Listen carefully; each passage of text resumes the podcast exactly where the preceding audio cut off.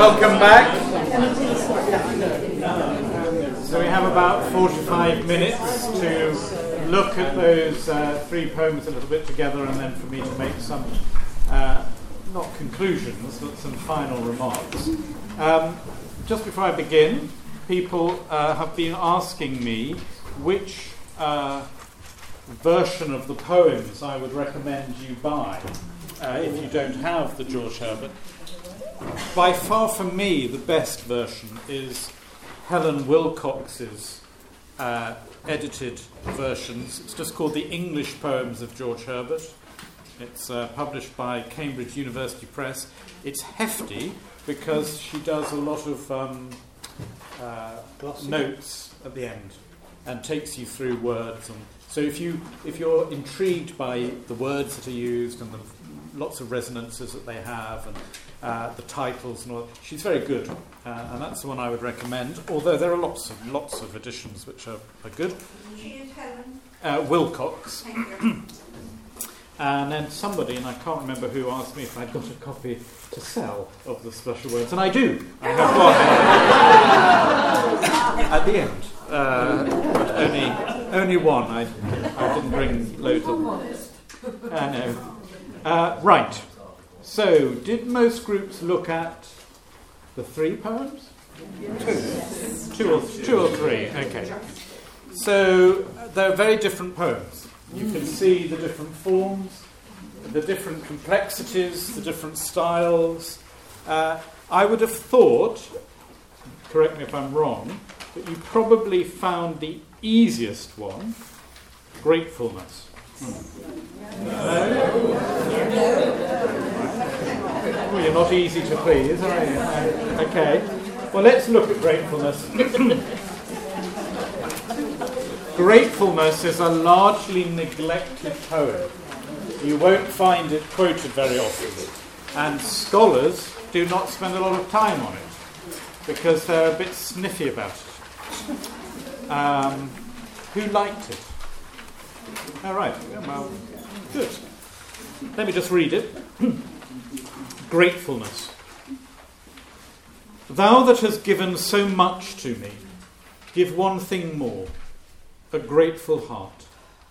See how thy beggar works on thee by art.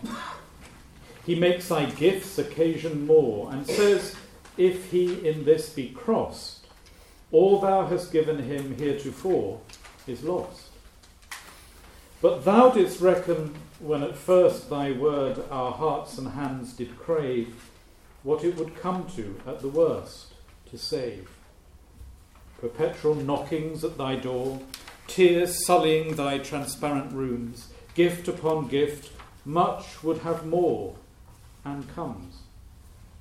This notwithstanding, thou wentst on, and didst allow us all our noise, nay, thou hast made us sigh and groan thy joys. Not that thou hast not still above much better tunes than groans can make, but that these country airs thy love did take. Wherefore I cry and cry again, and in no quiet canst thou be till I a thankful heart obtain of thee. Not thankful when it pleaseth me, as if thy blessings had spare days, but such a heart whose pulse may be thy praise. Responses? What was going on in your groups about this? Yes. Well, I was uh, saying to the group that gratitude in my sort of spiritual life has been sort of a central thing to aspire to, really. And so for me, it was, uh, we were talking about, uh, you know, we got stuck on the transparent uh, rooms. Rooms. We're discussing that, but over the course, over the years, for me, um, gratitude has been an adjusting of the lens. That's how I see it. Um, so it would seem that I need to change this or add such and such. Um, but actually, how with the grateful heart, it just changes everything without change. Nothing changes, everything changes. Um, so it's often, you know, said all, all the gifts and then, you know, please give the grateful heart because you can't truly receive or see Yes. uh, what you have without one. Um, and in my sort of, uh, you know, uh, spiritual background, uh, it's often touted as the antidote to self pity. Um, Gratitude is the antidote to self pity. Self pity. Thank you. Any, anybody else something to say about this poem that struck them? Made you respond to it well? who was he and who was I and who was I. Oh. Um, and, um, yes, basically. Yes. Uh, well, I read this as Herbert or the narrator, whoever it is, simply asking for a grateful heart because all the things you've just said. Uh, and who was it who said that if you only say one prayer in the whole of your life, thank you would suffice? Um, and I think that's very much uh, the end of this. And a lot of people get confused about halfway through with perpetual knockings at thy door, tears selling their transparent rooms. I think a lot of interpreters say that this might be heaven's palace, you know, the idea that God is in his, his palatial splendour in heaven, and you're knocking at the door and there are transparent rooms, but we don't know is the answer. Um, uh, of course, uh, says at one point that a sinner is more music when he prays than spheres or angels' praises be.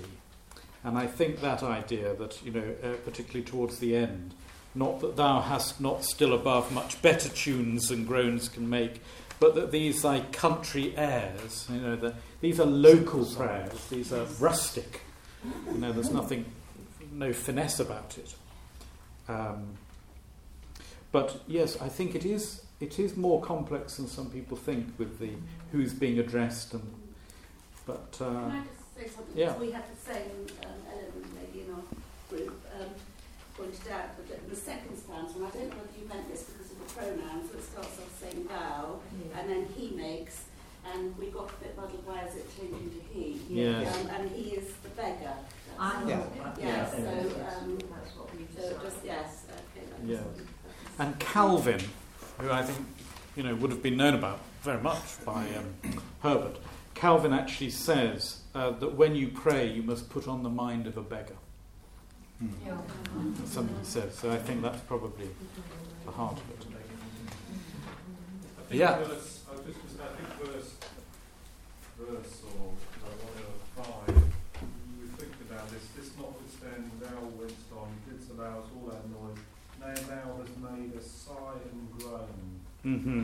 thy joy. Do you think all the times we struggle to think, I must get the right words to sort of interpret the world and pray and everything else and so on. And there's this sense of God just taking the Yes. sighs and the groans. It's a very Pauline image, of course, as well, isn't it? The, the groaning. Uh, yes. Something you mentioned, but that these country airs thy love do take. Is it somebody raised in that incredibly rarefied, very intellectual atmosphere where to be very clever was considered a sort of, you know, the highest Mm, end mm, of society? And he has seen through all that, mm. and he sees it now just in the simplicity of, as you say, the rustics Mm. around him, that he's managed to lay aside Mm. something which must have been very difficult for him. Yes, you can't be clever in No. prayer. No.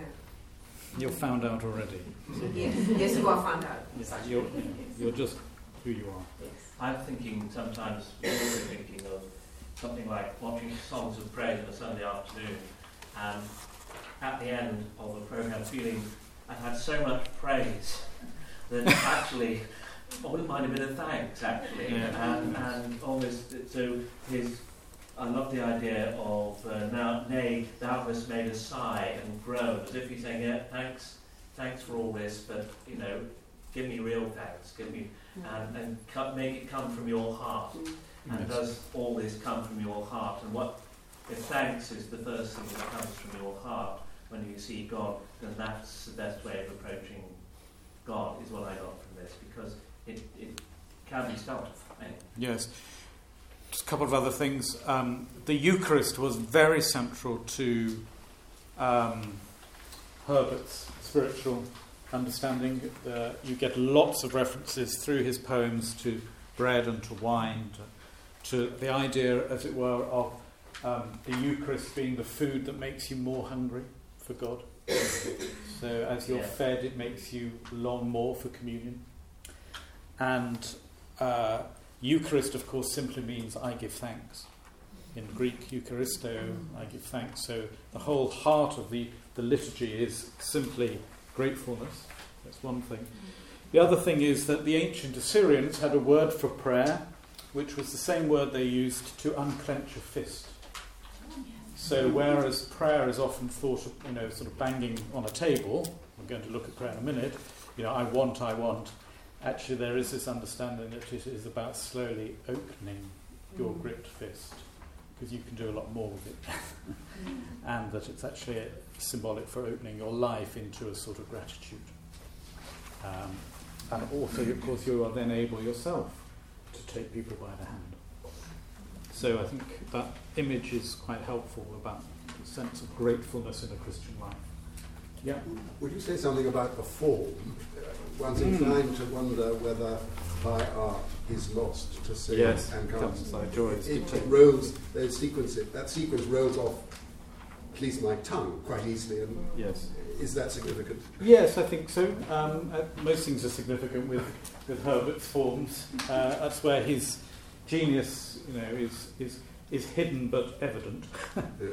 Um, and I think, yes, look at the last lines of those. It, it's spelling out a message, isn't it? By art is lost. Yeah. Art, by the way, means artful, cunning, even. Uh, by art is lost to save and comes thy joys did take of thee thy praise. I mean, there's that. It's a little bit like a, another poem that's in here called Echo, where you'll see, you know, he, he often plays with the sounds and echoes of words, and they are often the most significant parts in the collar, which we, haven't looked at today, but is in your. It begins, if I can find it. I'll give you an example of how echoes of words have an effect. It's on page four.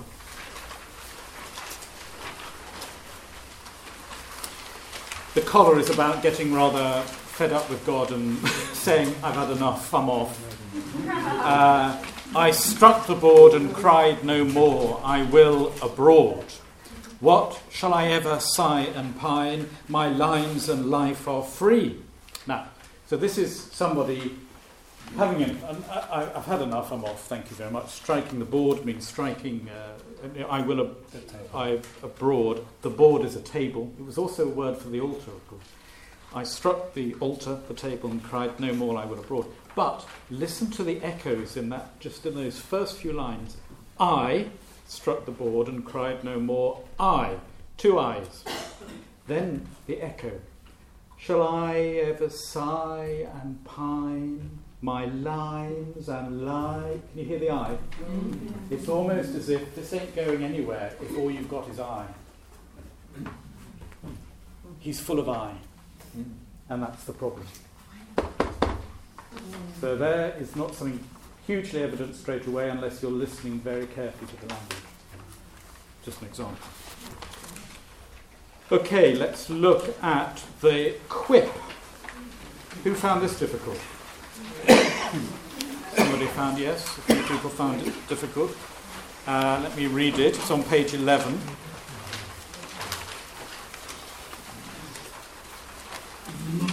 The quip. The merry world did on a day with his train bands and mates agree to meet together where I lay, and all in sport to jeer at me. First beauty crept into a rose, which when I plucked not, Sir, said she, tell me, I pray, whose hands are those? But thou shalt answer, Lord, for me. Then money came, and chinking still, What tune is this, poor man? said he. I heard in music you had skill, but thou shalt answer, Lord, for me. Then came brave glory, puffing by in silks that whistled, who but he? He scarce allowed me half an eye, but thou shalt answer, Lord, for me. Then came quick wit and conversation, and he would needs a comfort be, and to be short, made an oration, but thou shalt answer, Lord, for me.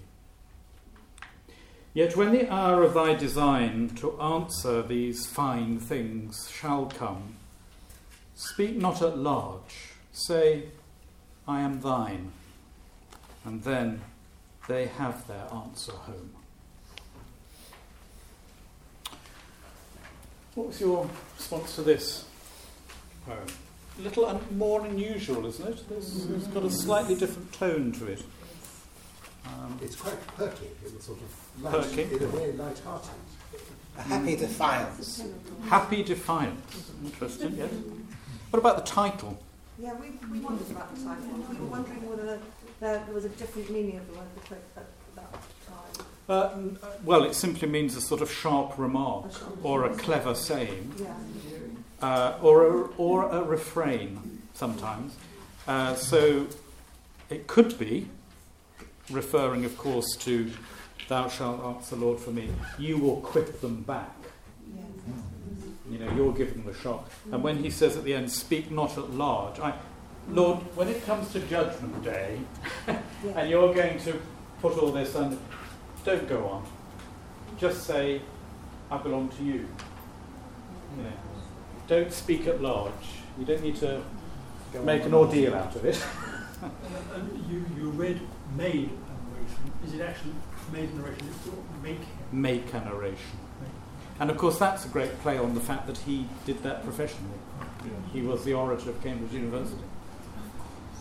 Oh, well, in my edition of the poems, that line out of articles is italicized. Ah, okay. Hmm, I don't know about that, I'm afraid. Yes. Of course, these poems were revised, and, and, and you can find different forms quite early on in their publishing life. There are a few differences. Helen Wilcox will elucidate all that for you. Ad infinitum. Um, train bands, by the way, are soldiers. Uh, so train bands are, you know, conscripted soldiers um, who've been trained, um, mates, obviously all in sport to jeer at me. territorial army. Yes, yes, like a territorial army. Um, anything else that, that you were finding difficult to? Silks, of course, are the clothes people were wearing. The court dress, silks that are making a noise. I, like I like the idea of them whistling.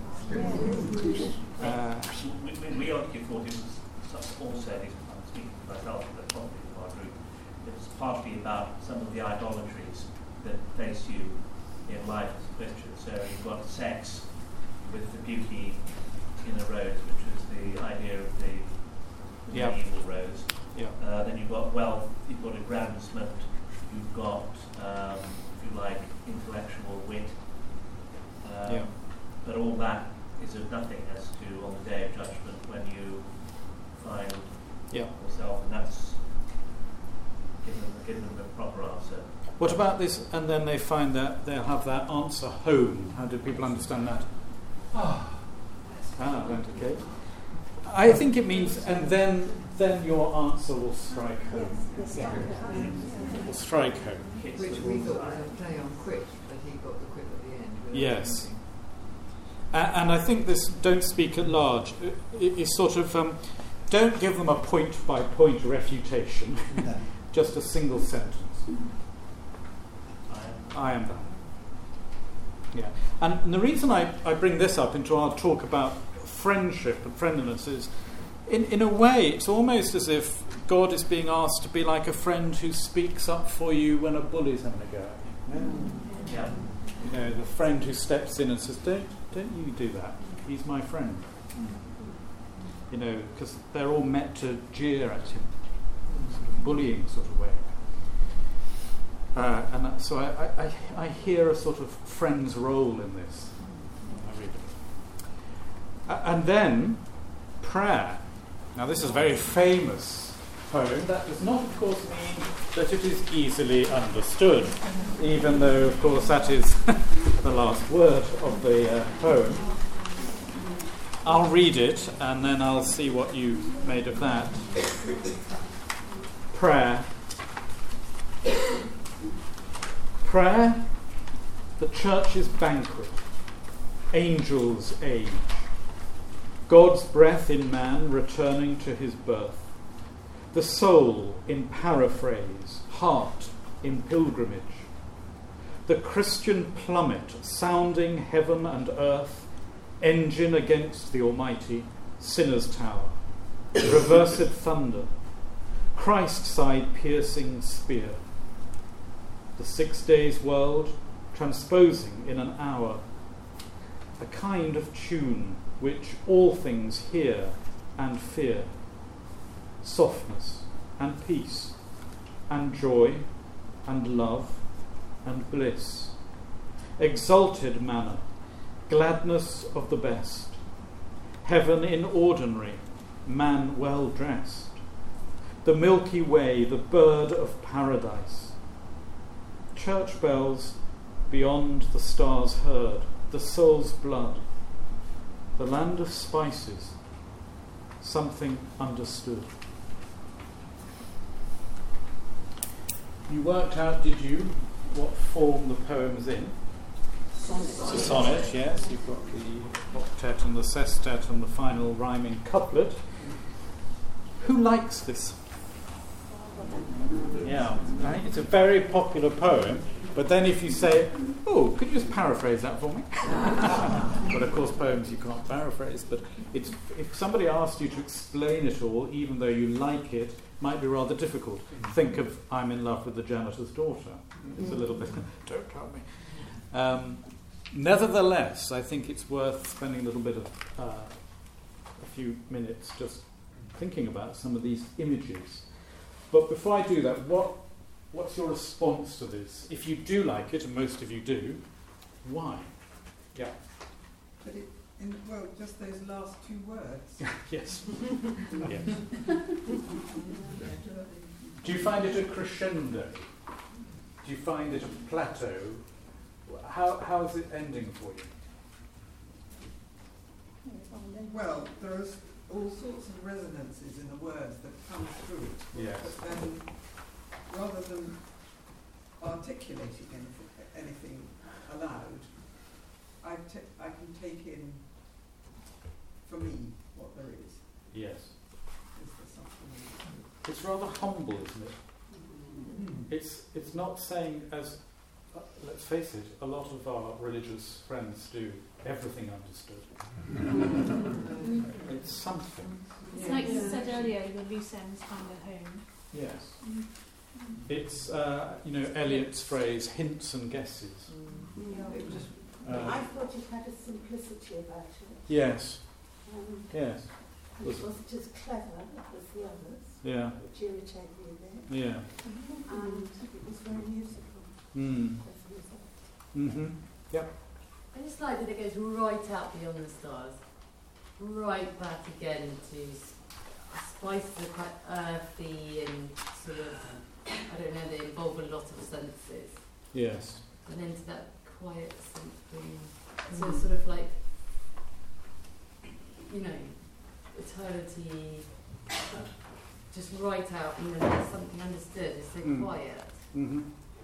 All in, I don't know, it takes you. Uh, Somebody once said about poetry that it's very good because not only does it explore the immense intimacies of the world, but also the intimate immensities of the world. Immense intimacies and intimate immensities. And I, I often find that with this. It feels very local and you know inordinary, but also very numinous and transcendent, beyond the stars. It's, uh, it really does feel to me like heaven and earth are, are of one piece and in conversation with each other uh, with these images. Yeah. It, to me, it's sort of it was a, about kind of prayer life. You know, it's sort of the, the way prayer life sort of just ranges all over the place and Yeah. has all these different experiences that you can have when you're praying, and you know, which can go just all over, and then Yeah. and then that, that coming together when at the end of sort of maybe contemplative prayer, suddenly, you know, something I, I, there's having maybe sort of under, suddenly something, you know, maybe it wasn't something you were praying about, but suddenly you understand. There's that clar- moment of clarity. You understand something the way that you haven't before. Yes. And no verb in it. No main verb. So a sense that it is continuous. And, um, one full stop. Uh, Yes, and one full stop. After understood. Um, if you're um, a literary critic, you call it ceasus onomation when you don't. Have, I love that when you don't have a main verb in a in a poem. Um, it's very unusual. Uh, it's, other people do it, but uh, it, I think it's very important that it's not here. Uh, it is really a sort of um, accumulated definitions of a of a single theme. Uh, they're sort of not definitions. no, they're yes, they're not definitions, are they? They're um, accumulated Intima- images, intimations. intimations. Yes, yeah. To me, it's an invitation to use our senses and to expect surprises. hmm What do you think about the? I mean, I overheard one person. I don't know who it was, but I, and I it resonated with me. Um, is this prayer, or is it how I would like prayer to be? Doesn't feel like my prayer, which you know I wouldn't describe as all those things. Gladness of the best. It feels like pretty hopeless, frankly. Uh, is this um, hopeful, or or do you find the dispiriting part of of prayer that you, one can have also included here? It's interesting in musical comedy. They always used to say if you don't, if the hero doesn't know what he thinks about something, you give him a list song, Hmm. and you take a list and you list through all things of my love is like this, this, this, this, this, and this. And I think, in a sense, that's one of the first list songs because he's saying prayer is like, Mhm. and you've got a list of different things that you can apply to, and we could each pick different phrases from this hmm. and make it relevant to our own experience of prayer. It's, a, it's, a, it's certainly a sonnet of metaphors. Yeah. Yeah. But he's saying it. Sorry, can I just get there? Uh, um, it's, it's the fact that it's one sentence is reminiscent of, of, of Paul in I think it's Corinthians where he writes he can't get it, can't wait to get everything out of his system so he writes a whole chunk of text which we have truncated into Yes. sentences but it's actually all one, One sentence. sentence, yeah. I think that's that's one aspect of it. I think another aspect of it is that the use of verbs. Now I'm not an English teacher and I can't tell my pluperfects from my super whatevers, um, but I know that praying in uh, I uh, when I was younger and I learned another language and I had to pray in that language, praying in another language because we're not really aware of our verbs Mm. and tenses in, in, in English. But if you have to start praying in Spanish or French or any other language, you get into it's very easy to get into you know am I playing you know Father in heaven you, it, it's what, what tense am I praying future Yes. and and there's a sort of an, an ethereal quality about that because are we praying for now for for the future it's all a bit Yes. vague Tense really. Yes, and do, can you have tenses in heaven? Because it's eternal. Yes. Sorry, yes. But just say, it, it says the power and the value of prayer, even if it seems to me pathetic, it does actually change things. And God's mercy is that you don't see what it's changing. Yes, actually, it's also a, a sonnet that makes me want to try again at prayer. because I think, oh. Um, of course, did you debate whether it's individual or corporate prayer that, that he's talking about? He was very hot on corporate prayer. Um, in the church porch, he writes, Pray with the most, for where most pray is heaven. So uh, he had a very strong sense of corporate prayer. Let me just go through some of these images to see whether these uh, fit in with your perceptions or not. Prayer, the church's banquet. Uh, so he starts off by saying that prayer is not so much an expression as a nourishment. That's interesting. We often see prayer as something verbal, but here it's being something that feeds. Uh, of course, that, that has resonances of the Eucharist there. Uh, angel's age, I've always seen this as meaning, well, not man's age, not humanity's age, i.e., it's limitless. Okay, it's, it's not defined by beginnings and ends. Uh, God's breath in man returning to his birth. Well, when did God's breath first go in to man? In, in Adam in creation. Uh, and here it seems to be a sort of reciprocity. It's, it's going back to its maker. The breath that was placed in you is now going out of your body back to its source. The soul in paraphrase. Paraphrase is actually, according, and I'm only going off what I've read from scholars here, I don't know this, but they say of this age it meant expression by expansion. So it meant the soul actually expanding, not shrinking. Uh, and it was a musical term. It's a way that you developed the melody. So the soul developing itself in its melodies. Heart in pilgrimage, i.e., it's not static, it's, it's on the move. Prayer is something that you journey with.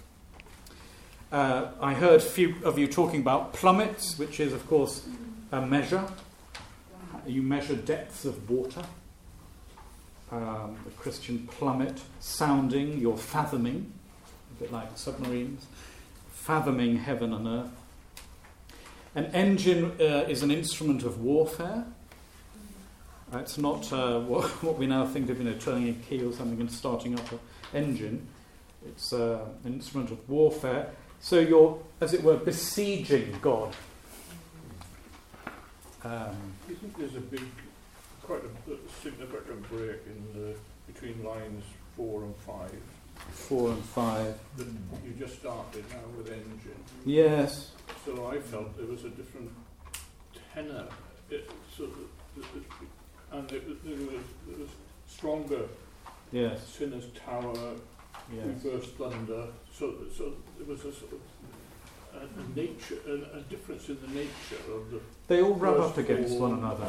They- this is not a jigsaw, is it? No. No, they're, And I they're think the structure of the poem, Mm. the, the fact it's a sonnet, and the ninth line. Yes. You know, I, Mm. I, I feel I felt that uh, that was important in trying to Yeah. unpack it a little I think bit. it's true.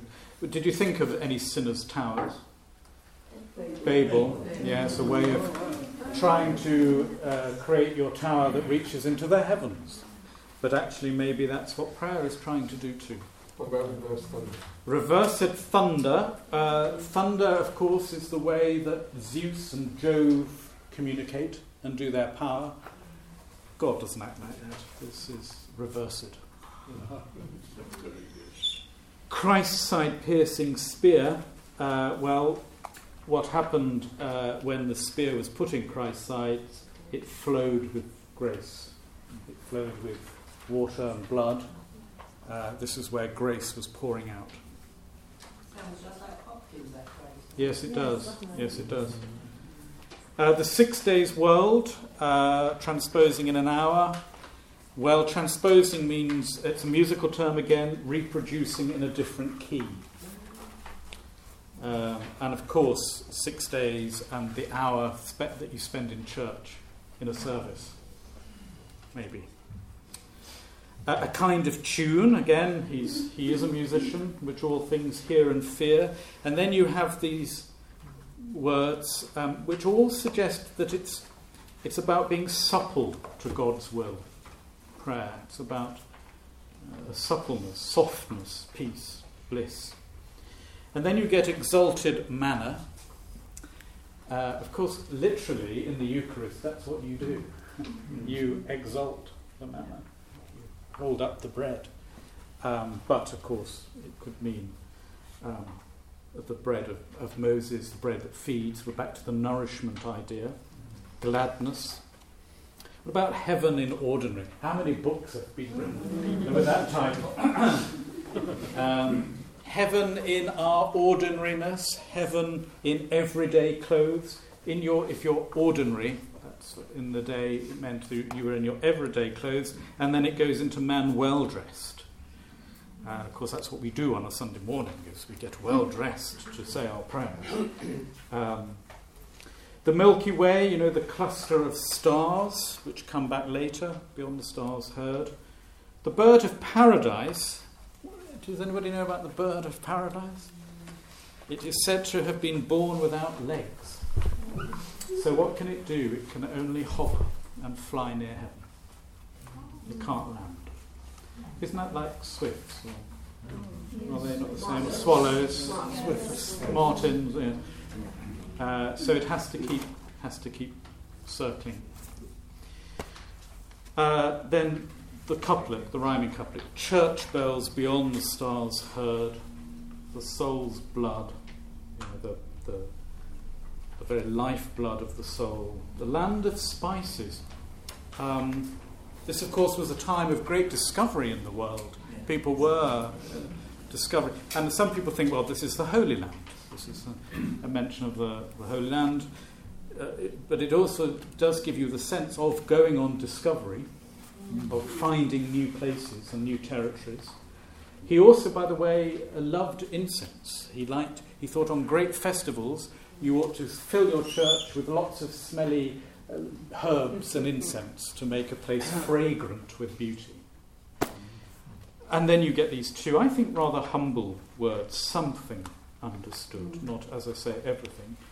Um, one scholar reading this says this is his most successful raid on the inarticulate. Quite a nice. Uh, um, and I, I do think that it's it's a very humane, evocative, puzzling way of talking about prayer when so much talk and writing about prayer is actually dense and turgid and rather dogmatic. So I do think it's an intriguing way in. And of course, it's a conclusion in which uh, nothing is concluded. uh, that's something understood, although it is a, a poignant, beautiful ending. You don't feel as if, oh yeah, right, I finished that then. Actually, they're both expansion. Land of spices is exploration and expansion. Yes, expansion. Yes, yes, absolutely. Yeah. Um, so. Can I just say, yeah. sorry, it makes a lot more sense to me if you relate it to corporate prayer, because I find praying by myself incredibly difficult. But the idea that if you're with a group of people, if you get stuck, you can sort of get swept along by the tide. Yes. And that you can get taken up to places where you yourself yes. can't go. Yes, you need others to take to heaven. In um, for my confirmation classes, we had to read uh, Rowan Williams' Being Christian book, which is oh, yeah. you know sort of an introduction almost. And I remember with the corporate prayer so praying for Christians is very like there's you know an endless prayer going on already, so you're just sort of joining in, which is quite nice, reassuring. I believe uh, that modern, as I said right at the beginning, different poets have been inspired by Herbert, and I wanted to bring to you to to Sven with a very very recent poem that's been written in response to this poem, and it's written by a Muslim and it was written this year. don't say I don't give you hot off the press. Uh, it's called Prayer, and it's by Zaffar Kunial, and uh, it's just a response to this poem from somebody of a different faith. I'll read it to you. Prayer. First heard words delivered to this right ear. Allahu Akbar. God is Great by my father in the Queen Elizabeth maternity ward. God's breath in man returning to his birth, says Herbert, is prayer. If I continued his lines from there, from birth, a break Herbert chimes with heaven and earth, I'd keep in thought my mum on a Hereford hospital bed and say what prayer couldn't end, I'd say, I made an animal noise, hurled languages hurt at midday when word had come. Cancer. Now so spread by midnight, her rings were off. I stayed on at her bed.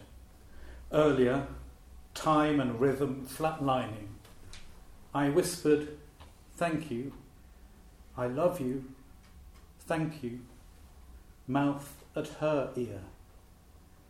She stared on ahead. I won't know if she heard. Herbert's still inspiring, and I I love the image that a Muslim is finding also God's breath return.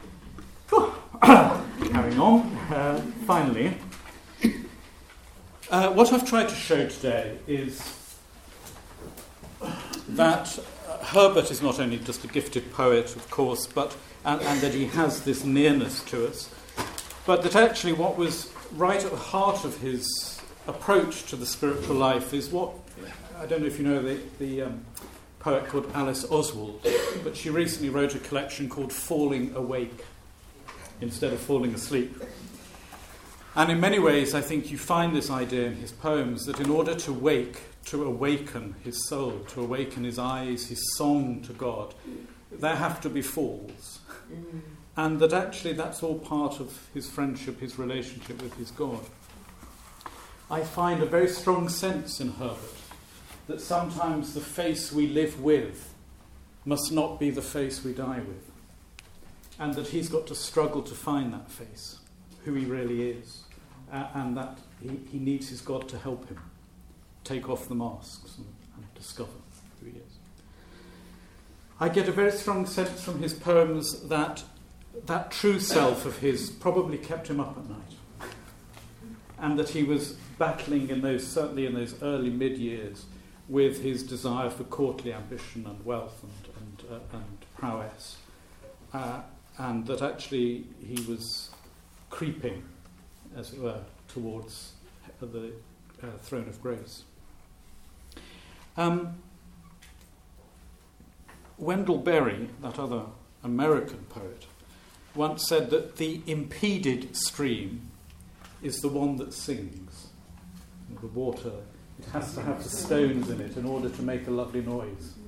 And I find that is probably exactly why Herbert is such a poignant poet for me, is that there is this beautiful stream, but there are stones in it.